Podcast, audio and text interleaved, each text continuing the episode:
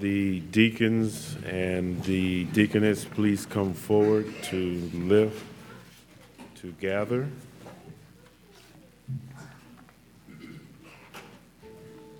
I often wonder about Christmas, why someone would never want to celebrate the birth of our Lord and Savior Jesus Christ.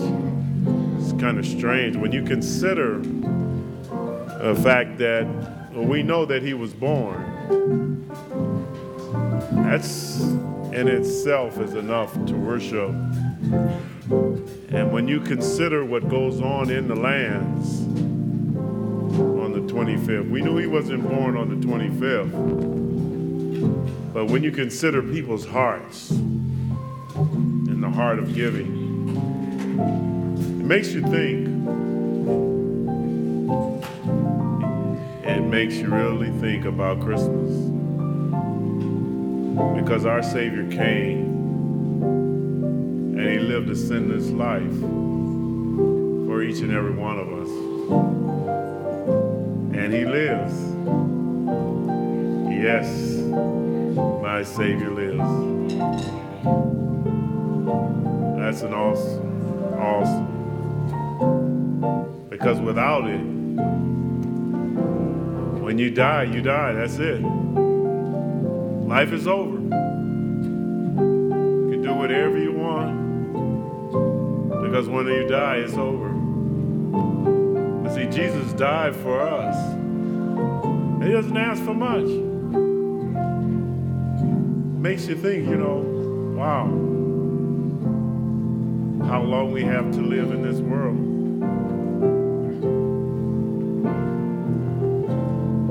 Next year, I'm devoting, next year for my personal growth, total devotion.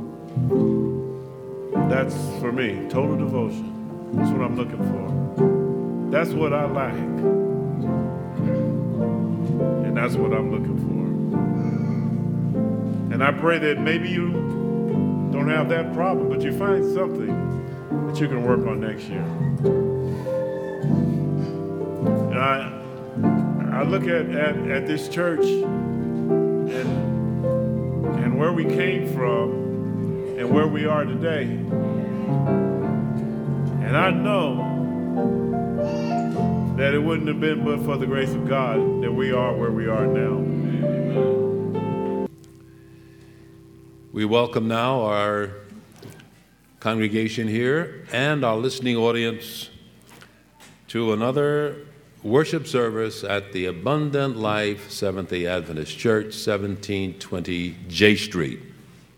This is, of course, the holiday season, and we are enjoying God's blessings. We hope that you are too, and that you will be doubly blessed by the message today. Our music will be provided by Jaleesa Smith before the sermon, but the sermon itself will be given us by Pastor Wayne O'Bannon, one of our two associate pastors. Pastor O'Bannon and his wife Sharon are precious to us. They have been a blessing in our midst. They have served faithfully, and they bring inspiration and energy and good direction for our youth and our several other programs, but today as speaker of the hour. Now, Sister Sharon, stand up, Sharon. I know everybody knows except our, our visitors. Just stand up for us. You can get mad at Wayne when he does it, but you can't get mad at me. So thank you. We're happy to have it. Now, I must tell you about Sharon just a little bit. She is the daughter of a preacher, one of the most profound and dynamic preachers his church ever produced, Elder R T Hudson, who pastored back at my home church in Ephesus in New York, among other places, and was conference president of the Northeastern Conference.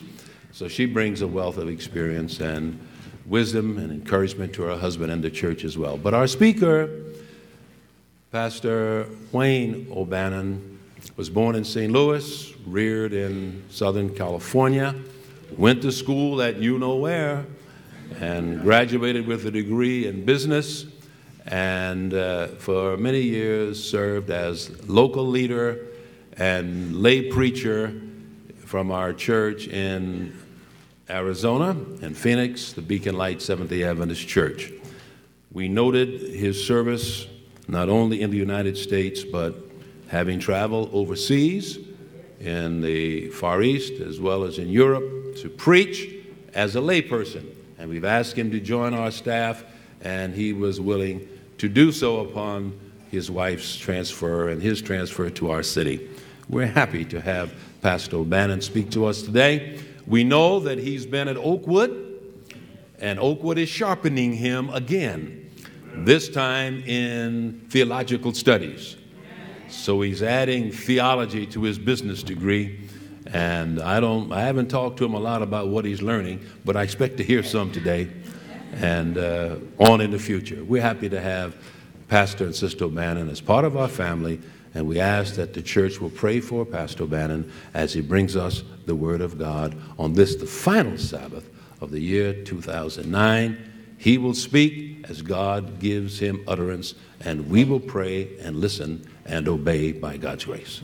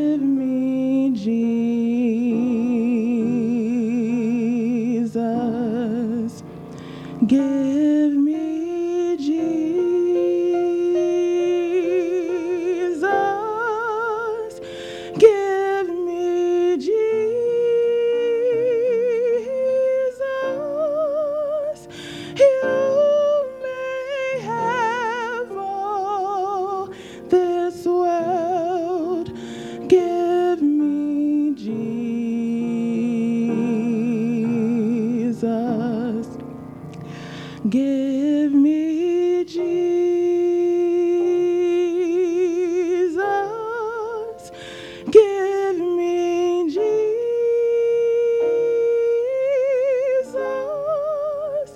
you may have all this world with its troubles and cares for.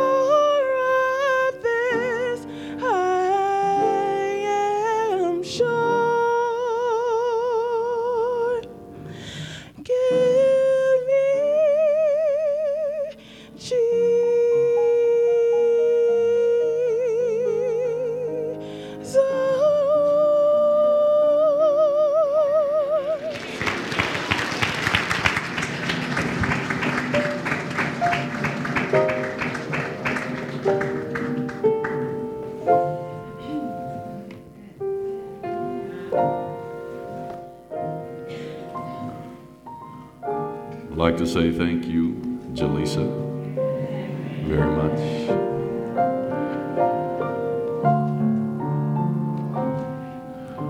I know that we have welcomed our visitors, but I see some fellas out there that I grew up with in California, and I just want to let you know I see you. Don't be too hard on me. Well, I'd like to say good morning, family. As you know, I have been away for oh, probably about a month now. I'm working on my master's at Oakwood College, Oakwood University, pardon me. And I've had a wonderful time. But it's nice to be back home. It's nice to see so many visitors out today. We know this is holiday season, so you're enjoying fellowshipping with family and friends. But before I get into the message today, there's a young man here who just before I left, you know how when you fly on planes, it gets a little noisy. So I had, I had seen these advertisements about these quiet comfort headphones. And I said, I want to get some headphones because I'm going to be on these planes back and forth and I just want to have some peace. So I went on Craigslist and I uh, found some for sale. And so I made the call and he still had them. So I went over to pick him up and, and we met and we began to talk. And I told him I was a pastor here at the Abundant Life Church. And he said, oh, really? Where's your church at?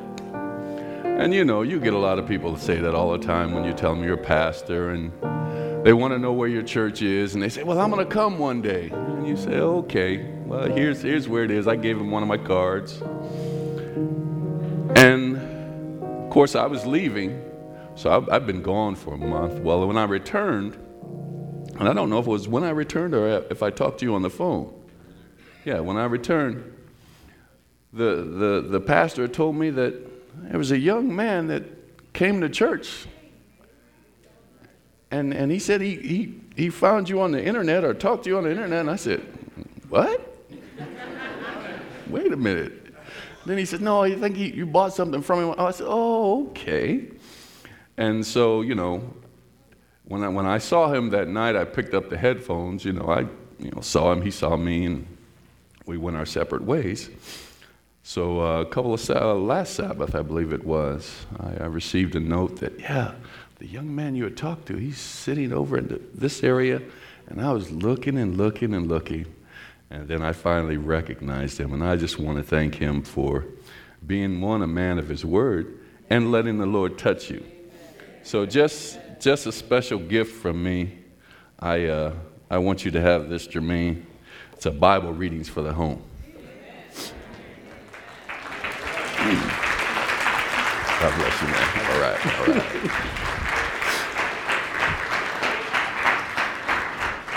You know, you'd be surprised how the Lord can touch people in, in the most unexpected ways.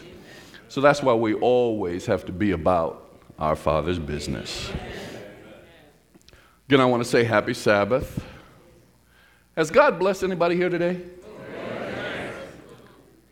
Amen. Now, if you really have been blessed, I want you to say amen. Amen. Now, that sounds pretty good. That sounds pretty good. Now, if there is something in your life, uh, a, a special blessing that you have received from the Lord, I want you to say, thank you, Jesus. Thank you, Jesus. Oh, okay, okay. Now, in in my life, here over the past couple of uh, weeks, there have been blessings that I have received that I wasn't expecting. And if you're a part of that group, I want you to say hallelujah. Hallelujah. Yes, yes. As I'm here to tell you today, brothers and sisters, God is still in the blessing business. And he will continue to bless those who love him and obey him. You know, we've heard it said often, and we've probably said it several times in the church here, when praises go up, blessings, blessings come down. But brothers and sisters, I'm here to tell you today, when praises don't go up, blessings still come down. Because my God is just that good. What do you say? Amen, amen. amen. Now, as I stated, I know this is the holidays, and I know you're, you're enjoying your family, you're enjoying your food, and, and you like the fellowship. Well, unfortunately for me and my wife, our children are not with us. That's a blessing on one hand and a, a, a sadness on the other, but I just want you to keep my daughter in prayer. She's over in Spain. She had the opportunity to go on a little singing engagement for, since it's going to be, I guess, a little over a month. And I, you know, I know how it is when you go out of the country. It gets a little scary, but we're praying that the Lord will bring her back safely. Our son was here, but you know how young people are. They don't want to hang around mom and dad too long, so he drove down to Arizona, and he's hanging with the friends and the family in Arizona. But let us not forget, in our fellowship with one another, we have to fellowship. We want to fellowship with our heavenly family. God loves to fellowship with his sons and his daughters. And we are sons and daughters of God, aren't we? Yes. Praise the Lord, praise the Lord. On this last Sabbath of two thousand nine, I, I thank Pastor Rock for the opportunity to, to be able to, to speak on this Sabbath. And I just want to let you know, my brother is the reason for the season. They didn't get that, Brian. They missed that. I said, my brother is the reason for the season. You see, Jesus is my brother. And Jesus is the reason for the season. It's not about some little fat man with a white beard flying with some reindeers. And, and parents, I pray that your children don't believe in Santa Claus. If they do, they're going to get a rude awakening right now. Young people, there's no such thing as Santa Claus. But there is a such thing, there is a person named Jesus who will give you gifts that no man can give you. Those gifts you have received, your loving parents and friends have been so kind as to give them to you. Have we kept Jesus in mind in two thousand nine? I hope we have. I heard the pastor put me on blast about my two thousand ten motto. It didn't get on the sheet. It said, pastors don't count. But my motto, and I pray that you take it on to yourselves, is help a friend get in in two thousand ten. Or, or, or actually help save a friend in two thousand ten. Now that friend may be your spouse. That friend may be your next door neighbor. But make a vow that whatever you do this year, you're going to help save a friend in the year two thousand ten. I was somewhat troubled when preparing this message for today, for you see, we've heard the story of Jesus and his birth many times, and we usually hear it around this time of the year. I've even preached it before. But something down in my spirit kept telling me there's more to the story. There's more to the story. Now, you know the story about Mary and Joseph, the time of tax time. They had to go to Bethlehem because that's where Joseph was from, and they had to pay their taxes. And when they got there, everybody had beat them there because Mary was pregnant, riding on a donkey, and it took a little longer. They didn't have Southwest Airlines. What would it be in that kind of day? Southwest horses, maybe? I don't know. Something to get them there faster. But they were one of the last ones to get there, so there was no room in the inn. And as our children's story stated, Jesus had to be born in a stable, and he was laid in a manger. But we hear that story all the time. There has to be. There has to be more to the story. Turn very quickly to Luke chapter two.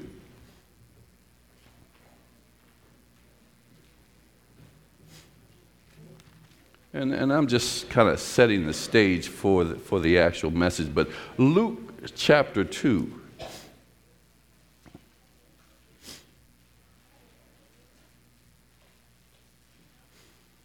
We're just going to read a, a couple of verses, beginning at verse ten. And the angel of the Lord said unto them, Fear not, for behold, I bring you good tidings of great joy, which shall be to who? All people. And then in verse thirteen it says, And suddenly there was with the angel a multitude of heavenly hosts, praising God and saying, Glory to God in the highest, and on earth peace and goodwill toward men. And it came to pass, as the angels were gone away from them into heaven, the shepherds said one to another, Let us now go unto Bethlehem and see this thing which has come to pass, which the Lord hath made known unto us. Now that's something we've read all along. And at that, as, as we look at that, there's, there's really nothing that sticks out. But as you read the story further, and understand it, as we will in this message, we will know that Jesus is the real hope of all mankind. Let's bow our heads. Father God, in Jesus' name, we ask now that you lead us as we study your word. Give us a clearer understanding of why your son came, of the gift that you gave us through him. Bless and keep us now as I preach and teach. I also listen in Jesus' name. Amen. Real hope. Turn to your neighbor and say, real hope. Real hope. Now turn to your other neighbor and say, real hope. Real hope. You see, there is a hope that some of you may have had a couple days prior to yesterday. I hope I get that gift that I'm really looking for. And I pray your hopes came true. But if they didn't, that's all right too. But you must, and I just want to say this at the outset, this is, this is the foundation of the whole message. You must have your hope in Jesus, if you want to be saved. That's where your hope must be. Turn to Romans chapter five.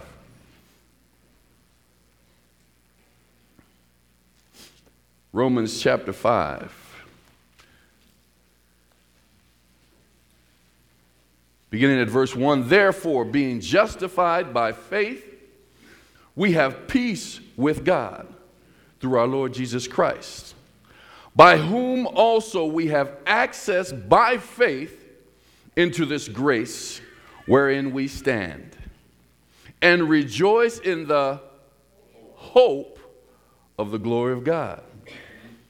And not only so, but we glory in tribulation, also knowing that tribulation worketh patience, and patience experience, and experience hope. And hope maketh not ashamed, because the love of God is shed abroad in our hearts by the Holy Spirit, which is given unto us. Now, we've read all that. We understand the hope. We understand that Jesus came and was born in Bethlehem, but but this, this hope thing was still puzzling to me. And then I realized how God speaks in the present and in the future when he speaks to us. Turn to Romans, pardon me, Revelation twelve, a familiar story, a f- familiar lesson we have heard. Chapter twelve, beginning at verse seventeen, and there was war in heaven. Michael and his angels fought against the dragon, and the dragon fought and his angels, and prevailed not, neither was their place found anymore in heaven. In other words, because of this battle between Lucifer, between Michael, who is Jesus, they had to go. You know how you've been in a situation where somebody's got to go. You can't both be in the same place at the same time. So somebody has to go. I'm thankful that my wife loves me so much that she doesn't say, somebody's got to go. Because I love her too. And if she wanted me to go, I'd stay. Because I love her that much. And I know once she came to her senses, she would realize that she, she wants me there too. But this battle that went on between Michael and Jesus got to a point to where somebody had to go. And it wasn't just because Jesus was the Son of God that Lucifer and the other angels had to go. It was because Jesus was God. And when Lucifer and his angels and the devil and his angels couldn't win the battle, down they had to go. And where did they go? Unto the earth. Let's see what the scripture says. And the great dragon was cast out, that old serpent called the devil and Satan, which deceiveth the whole world. Remember, I told you God speaks in the future and in the present. The devil hadn't gotten here yet, but the Lord is already saying he deceiveth the whole world. He was cast out into the earth, and his angels were cast out with him. And I heard a loud voice saying in heaven, now is salvation and strength and the kingdom of God and the power of his Christ. For the accuser of the brethren is cast down, which causeth them, which, pardon me, which accuseth them before the Lord, before God, day and night. Now that Lucifer and his angels were cast down into the earth, scripture says, now there is salvation in heaven. Somebody had to go. Now everything is okay in heaven. And it says, and they overcame him by the blood of the Lamb and by the word of their testimony, and they loved not their lives unto death. Therefore rejoice ye, heavens, and ye that dwell in them.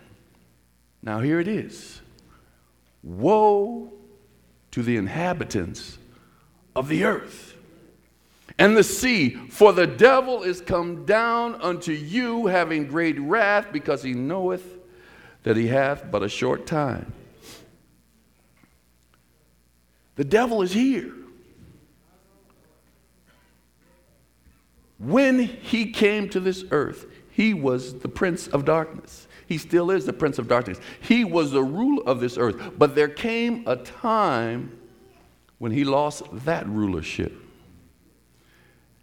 And a lot of times we speak of it as when Jesus died on the cross. But if we go back again to Luke chapter two, when I read this, I, was, I said, hallelujah.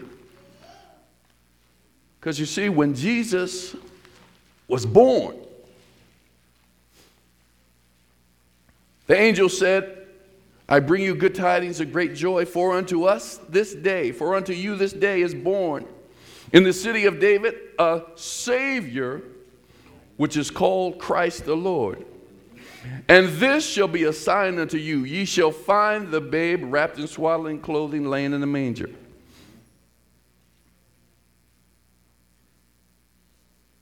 Revelation said, woe unto the inhabitants of the earth. But verse fourteen now tells us, when Jesus is born, glory to God in the highest, and peace and goodwill toward men. And it came to pass as the angels were gone away, da da da da da. Once Jesus arrived on the earth as a babe, it was a lock. Satan was already under his thumb, was already a loser to him in glory. And now that Jesus came to this earth, he is our Savior. Amen. Peace. We no longer had to fear because Jesus is here. I'm looking forward to the day to see the face of those wise men, to see the joy that they felt and experienced when they saw Jesus. When Satan and his angels were cast out, the words did go out, woe unto the inhabitants of the earth.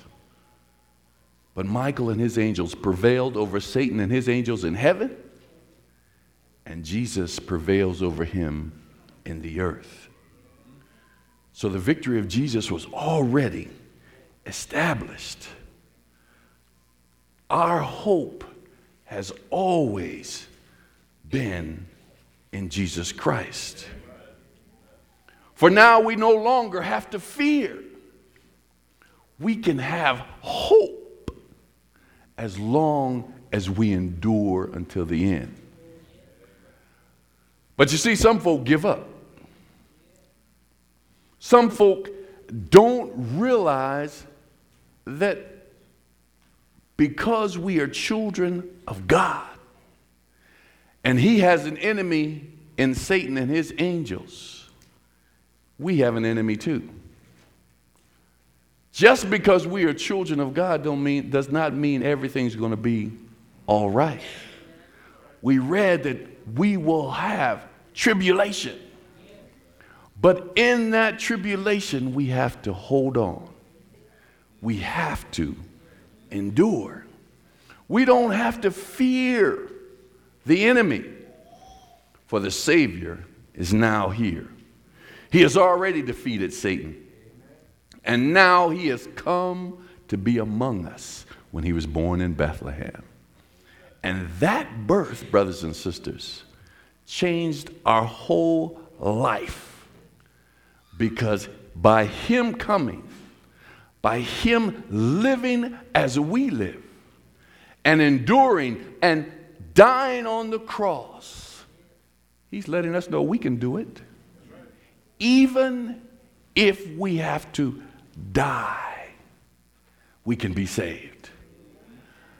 We were talking in, in Sabbath school uh, this morning about, you know, there in Numbers how we, they had the cities of refuge.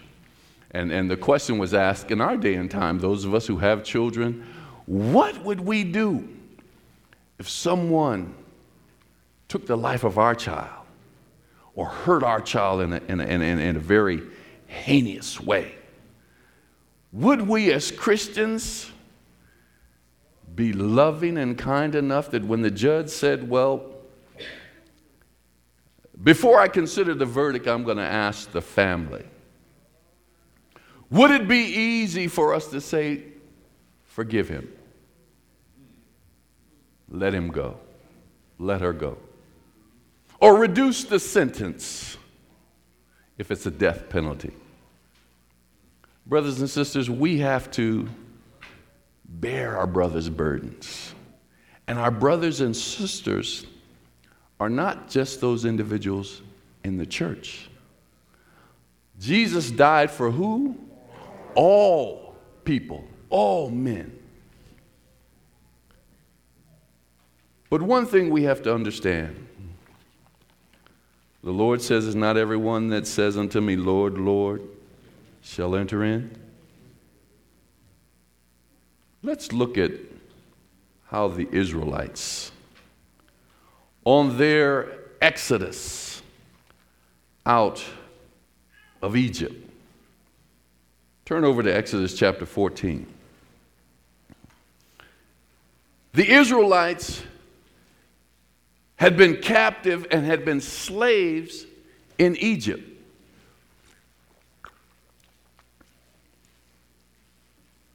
And God called Moses. He says, "Go and tell Pharaoh to let my people go." Verse fourteen, beginning, I mean, chapter fourteen, beginning at verse one, "And the Lord spake unto Moses, saying, Speak unto the children of Israel, that they turn and encamp before Pharaoh, oh, pardon me, Pharaoh, between Mildog and the sea." Let's jump down to verse ten. "And when Pharaoh drew nigh, the children of Israel lifted up their eyes, and behold, the Egyptians marched after them. And they were sore afraid, and the children of Israel cried out unto the Lord." And then here's what they said. "And they said unto Moses, Because there were no graves in Egypt, hast thou taken us away to die in the wilderness?" Now, what this tells me is that there were individuals who came on this exodus that really didn't want to come. They said, Did, didn't, didn't we tell you? As we read further down, he says, "Is not this," verse twelve, "is not this the word that we told you in Egypt, saying, Let us alone, that we may serve the Egyptians?" Now I ask the question, if that was their mindset, why were they out in the wilderness? They should have just stayed. But something caused them to leave with the other Israelites, with the Israelites. And I believe some of the Egyptians did go. Some of the Israelites were happy serving Pharaoh. But when the crowd moved and they knew that they were no longer going to be under the thumb of Pharaoh, they said, "Hey, we're going. Freedom. We have hope. Moses had preached about the promised land. We have hope. Maybe we'll be all right." But as soon as trouble came, they wish they were back in Egypt. Sounds like some of our church folk. We want to keep the Sabbath. We want to do the right thing because we know Jesus is coming. He's going to save us. But as soon as things get a little shaky, they want to go back into the world. There's no hope in the world, brothers and sisters. None. You can have all the money, clothes, cars, house, but without Jesus, there is no hope. And some people think that, well, I can go out of the church, leave the church, but I'm going to just, I'm going to connect with the Lord. The Lord says not to forsake the assembling of yourselves together. In other words, we find strength in our unity. It helps us to get through. It gives us that hope. And now there are people out there in the world right now that have no hope. They think that what they have going on right now is it. And once it's over, it's gone. And you and I have a responsibility to give them hope in Jesus. Not hope in the church. Because they will walk in here and be offended quicker than they will if they go down to the Coliseum or something. A story was told about a young lady, and I think it was one of the one of the ministers that came here. She was she was preaching on one Women's Day, and it was told that there was a young lady who was a prostitute, and somebody spoke to her, and she felt drawn to come to church. Her business was prostitution. Her attire was her business. So she came in her best. So as she walked in, the the the, the preacher, the speaker said she was on the piano or, or something, and, and she noticed a group.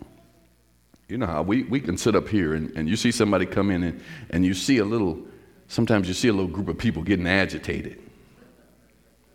Uh, it, it may not be someone coming in here dressed promiscuously. It may be someone coming here dressed in such a way they may smell a little different, and they, they come and have a seat, and all of a sudden, it seems like now we have room in the church. People tend to just slide over. And and she saw this young lady come in and saw these people getting ready to go over to her and say, hey, you, you know what they're about to say. This woman had come to the Lord. What should they have said? Welcome. God bless you. If you need help with clothes, we'll help you. But too often, we steal individuals' hope before they even get to meet Jesus. And they turn right around and go out the door. And I'm here to tell you, that when Jesus comes across your name, he's going to know what you did. You're not going to get away with anything. Some folk are out there slipping and sliding. Uh, how's Pastor Walter Pearson say? At the no-tell motel. I may not see you. Pastor Rock may not see you, but the Lord sees you. Brothers and sisters, what we have to do, we have to give individuals hope. But to give hope, we have to have hope. If I don't believe in the Lord that I'm preaching about, how can I convince you to love him, to trust him, if I don't have that hope? If I'm not happy and enthusiastic in the Lord, what's going to make you come to my church? Hey, why don't you come over to my church? We're having a, a little revival. It's going to be really nice. Is that going to draw somebody? Come on over to my church. We're having a wonderful revival. The Lord is there. We're going to have a one. That's more exciting. Now, make sure it's genuine. You know, because, you know, you can be around some people that are smiling in your face. But then when you get to that place, they'll look at you and like they don't know you. Brothers and sisters, Jesus is coming soon. Soon. And people need to hear that there is a hope. And it's not a difficult thing. All Jesus asks is you would believe and accept me. Now, this group of individuals who, who were on Moses' case saying, is not that the word that we told you in Egypt, saying, let us alone, that we may serve the Egyptians? For it had been better for us to serve the Egyptians than that we die in the wilderness.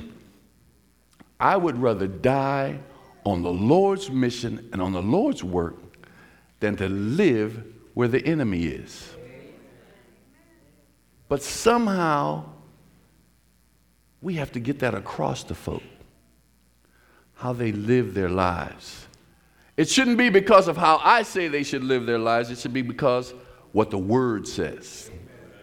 Because you see, some of us, and I said some of us because we're all included, some of us think we are living the life God wants us to live. And when the day comes the Lord may say to one of you or even to me, I never knew you. Lord, I, I baptized in your name. I stood up and preached in your name. I, I did all these things in your name. God will say, the Lord will say, I never knew you. Don't be deceived. This is God's remnant church. And when you're here, you have to act like a remnant child of God. You have to have faith. You have to have love. And you have to have hope. You have to. You must. And you must share that with others. You see, these individuals were happy to be freed and from under the thumb of Pharaoh, but their hope was not in the Lord. Jeremiah, the seventeenth chapter. Jeremiah chapter seventeen, we're going to look at verses five and seven.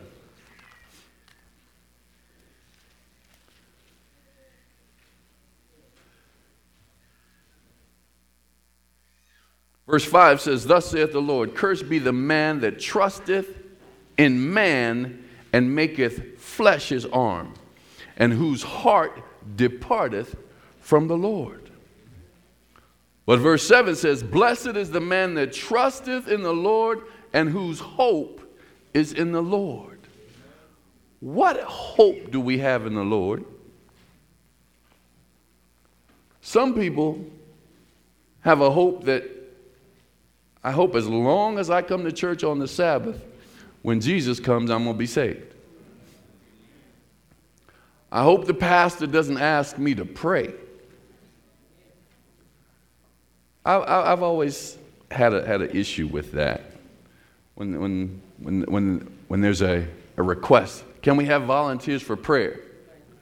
It seems like we should be fighting to pray for what the Lord has done for us. But you ask, will somebody give us a special prayer? Heads go down, look around, not me, not me. Brothers and sisters, that's all part of our hope. The Lord has done something for us. As we share what the Lord has done for us, others are blessed. And when others are blessed, Jesus is praised and glorified. For he shall be a tree planted by the waters, and that spread out her roots by the river. You see, a, a tree planted by the river doesn't have to rely on the rain. It's got a source. A child of God sticking next to Jesus doesn't have to worry about other stuff. The Bible says, Seek ye first the kingdom of God and his righteousness, and all these other things will be added unto you. If I have Jesus on my side, if I stick close to him, I do not have to worry about anything. Amen. Because I'm taking his yoke upon me. I'm learning of him. He's taking care of me. Amen. But many people right now in the world, in this city, even in this church, don't have their hope in the Lord. But my hope is that after this message is over, you put your hope in Jesus. Put your hope in him saving your soul. Now, my duty as a minister, as a preacher, is to preach Christ and him crucified. Now, I can preach all this prosperity doctrine. I can preach all, be nice to one another, do that. If you don't have Jesus, all of that means absolutely nothing. So if, if we set the foundation right in Jesus Christ, then everything else will take care of itself. We must give hope to those who are hopeless. What is hopelessness? Hopelessness is having that feeling of no future. Disconsolate. They, they, they feel dejected. There's a song, hymn number four seventy-seven, says, Come ye, disconsolate. God wants us to know that he will take care of us. Real quick, let me let me just have this this real quick. I want to wanted to. I was reading those verses, the verses of that song, hymn number four seventy-seven. Come ye, disconsolate, whate'er ye languish, come to the mercy seat, fervently kneel. Here, bring your wounded heart. Tell your anguish. Earth has no sorrow that heaven cannot heal. Joy of the comfortless, light of the strain, hope of the penitent, fadeless and pure. Here speaks the Comforter, tenderly saying, earth has no sorrow heaven cannot cure. My hope is in Jesus, brothers and sisters. And I hope that your hope is in Jesus. Because if it's not in Jesus, you have no hope. As much love as Jesus has already shown us, as much mercy as he has already given us, how is it we can still be hopeless?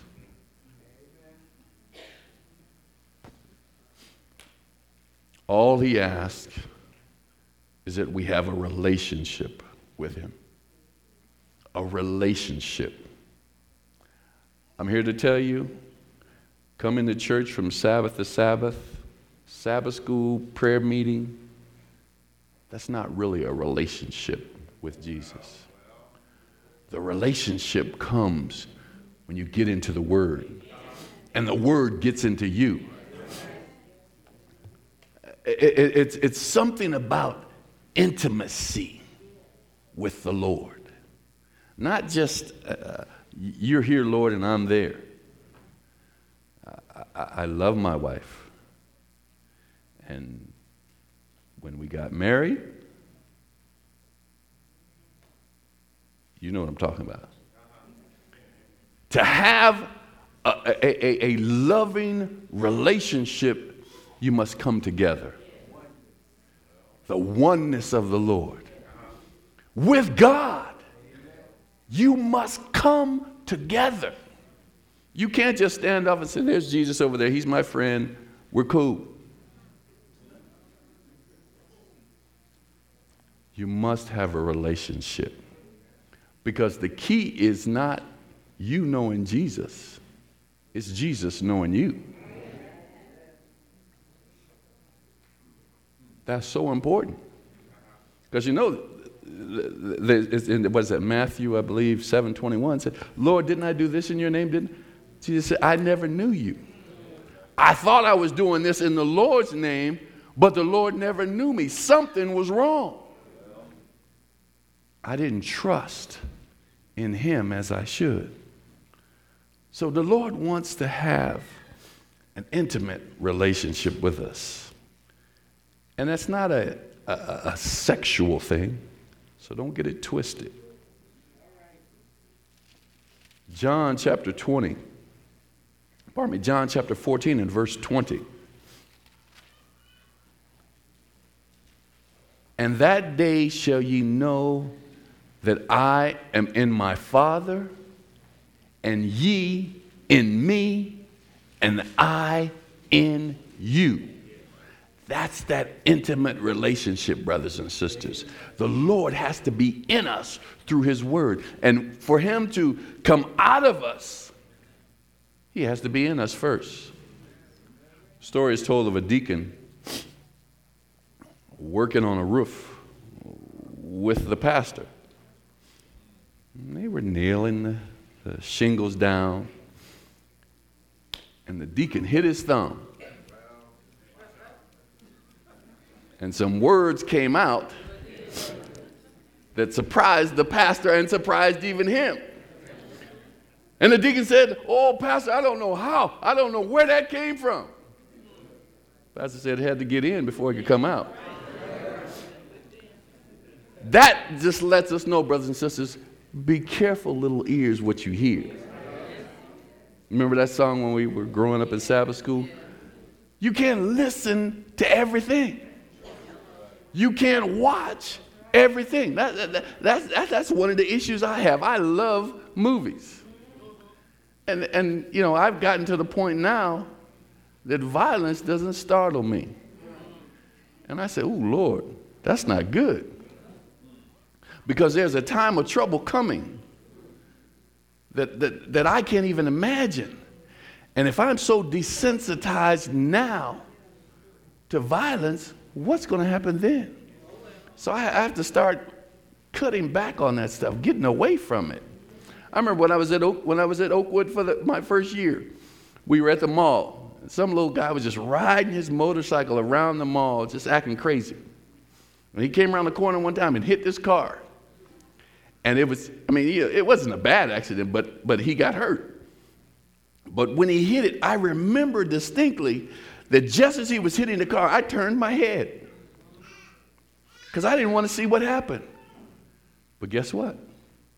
Now, I'm desensitized to that. And, and unfortunately, I want to see it. You stupid enough to ride your, ride your motorcycle around like that? I'm watching. Pray for me. Pray for me. Because I want to have compassion. I want, I want to really help someone. Sister White and Counsels to the Church, Testimonies to the Church, Volume six, verse four sixty-two, she says, be strong and talk hope. Press your way through your obstacles. That's endurance. Press your way through, not around. Press your way through your obstacles. You are a you are in spiritual wedlock with Jesus Christ. The Word is your assurance, Savior, with the full confidence of living faith. Join in your hands with His. Go where He leads the way. Whatever He says, you do. He will teach you just as willing as He will teach someone else. Brothers and sisters, Jesus is coming soon. And I hope you truly believe that. For my hope is that you are preparing now. Now is the time to be ready. We, we can't worry about, well, I don't know what I'm going to do then during the time of trouble. I need to know right now. One of the things I, I, I didn't uh, share in the class, but I, I have already decided that if someone is going to take the life of my child or my spouse, if I don't deny Christ, I've already decided they're going to go. But I have the hope that the same God that created them will bring them back to life. Because you see, me accepting, uh, re- rejecting God to save their life doesn't really save their lives. I have to put my hope and trust in the Lord. Now, I'm glad my, my children are a little older, because it might have been really hard if my son was as young as one of yours, Brian, or, or, or my daughter was as, as, as young as Martina's little one. That might have been hard. But the Lord, through the Word, has given me the assurance that if I lose my life or they lose their life for His sake, they gain it. My hope is that if you're not studying the Word of God every day, that you start today. My hope is built on nothing less than Jesus' blood and righteousness. And I hope yours is the same. And my hope is to see each and every one of you in the kingdom. Not a false hope, real hope. Not religious hope, real hope. Not earthly hope, heavenly hope. For the day is coming when my strength that is connected with the strength of Jesus is either going to take me through, take me around, take me over, take me under, but it's going to get me to the other side. And I don't want to go by myself. I want my Jesus with me and on my side. I've asked Sister Tony Ellis to sing a special appeal song. And as she sings, think about where your hope really is. And if it's not in Jesus, understand He died on the cross for you. He shed His blood for you so that you could be saved and have your hope in Him.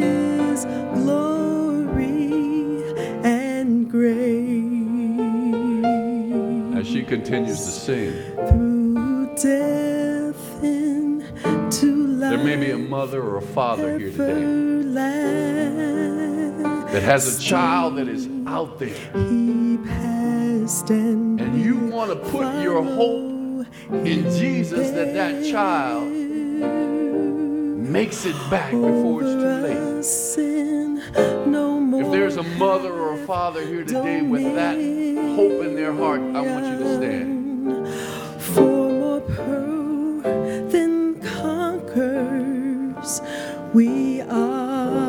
Now there may be a young person, and, and, and we, we, we, teens, we seem to miss calling on the young people to step up even for their parents. There may be a young person whose father or mother is not in the ark of safety, whose father and mother needs Jesus, and you want to stand in place to save your parents. I want you to stand. Any young people want to stand for their parents. In the light of His glory and grace. As the song says, turn your eyes upon Jesus. Because looking anywhere else, you're blind. But when you have Jesus in your life, in His wonder, you can see clearly. You can see the enemy. You can know he's coming and be able to fight against him. Now there may be someone today who is in a hopeless situation, whether it's financial, whether it's a relationship, In Whatever it is in your life you feel that it's hopeless. But I tell you today, if you give it to Jesus, he can change it. And if you want to give that hopeless situation to Jesus, I want you to come down front. If you want to give that hopeless situation to the Lord and get your answer, bring it to Jesus.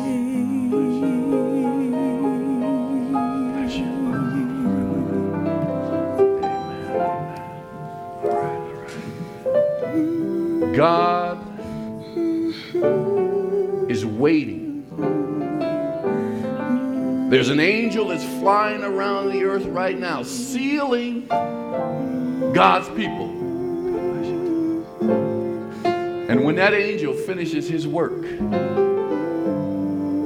he's going to go home. And God is going to say, it's finished. Go and bring my children. If it is your hope to be in that group, when Jesus comes to be saved, I want you to stand.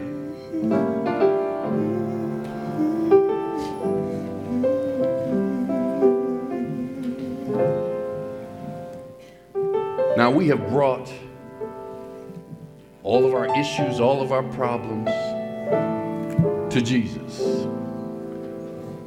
But I just believe there's someone who wants to give their heart to the Lord. Not willing to live another day without having Jesus on the throne of their heart. If there's just one person, one person who has not allowed the Lord to, to lead their life, but today, right now, you want to say, Lord, I want you to lead my life. I want you to come down front. I want you to step out and make it known to all heaven that I want Jesus to lead in my life.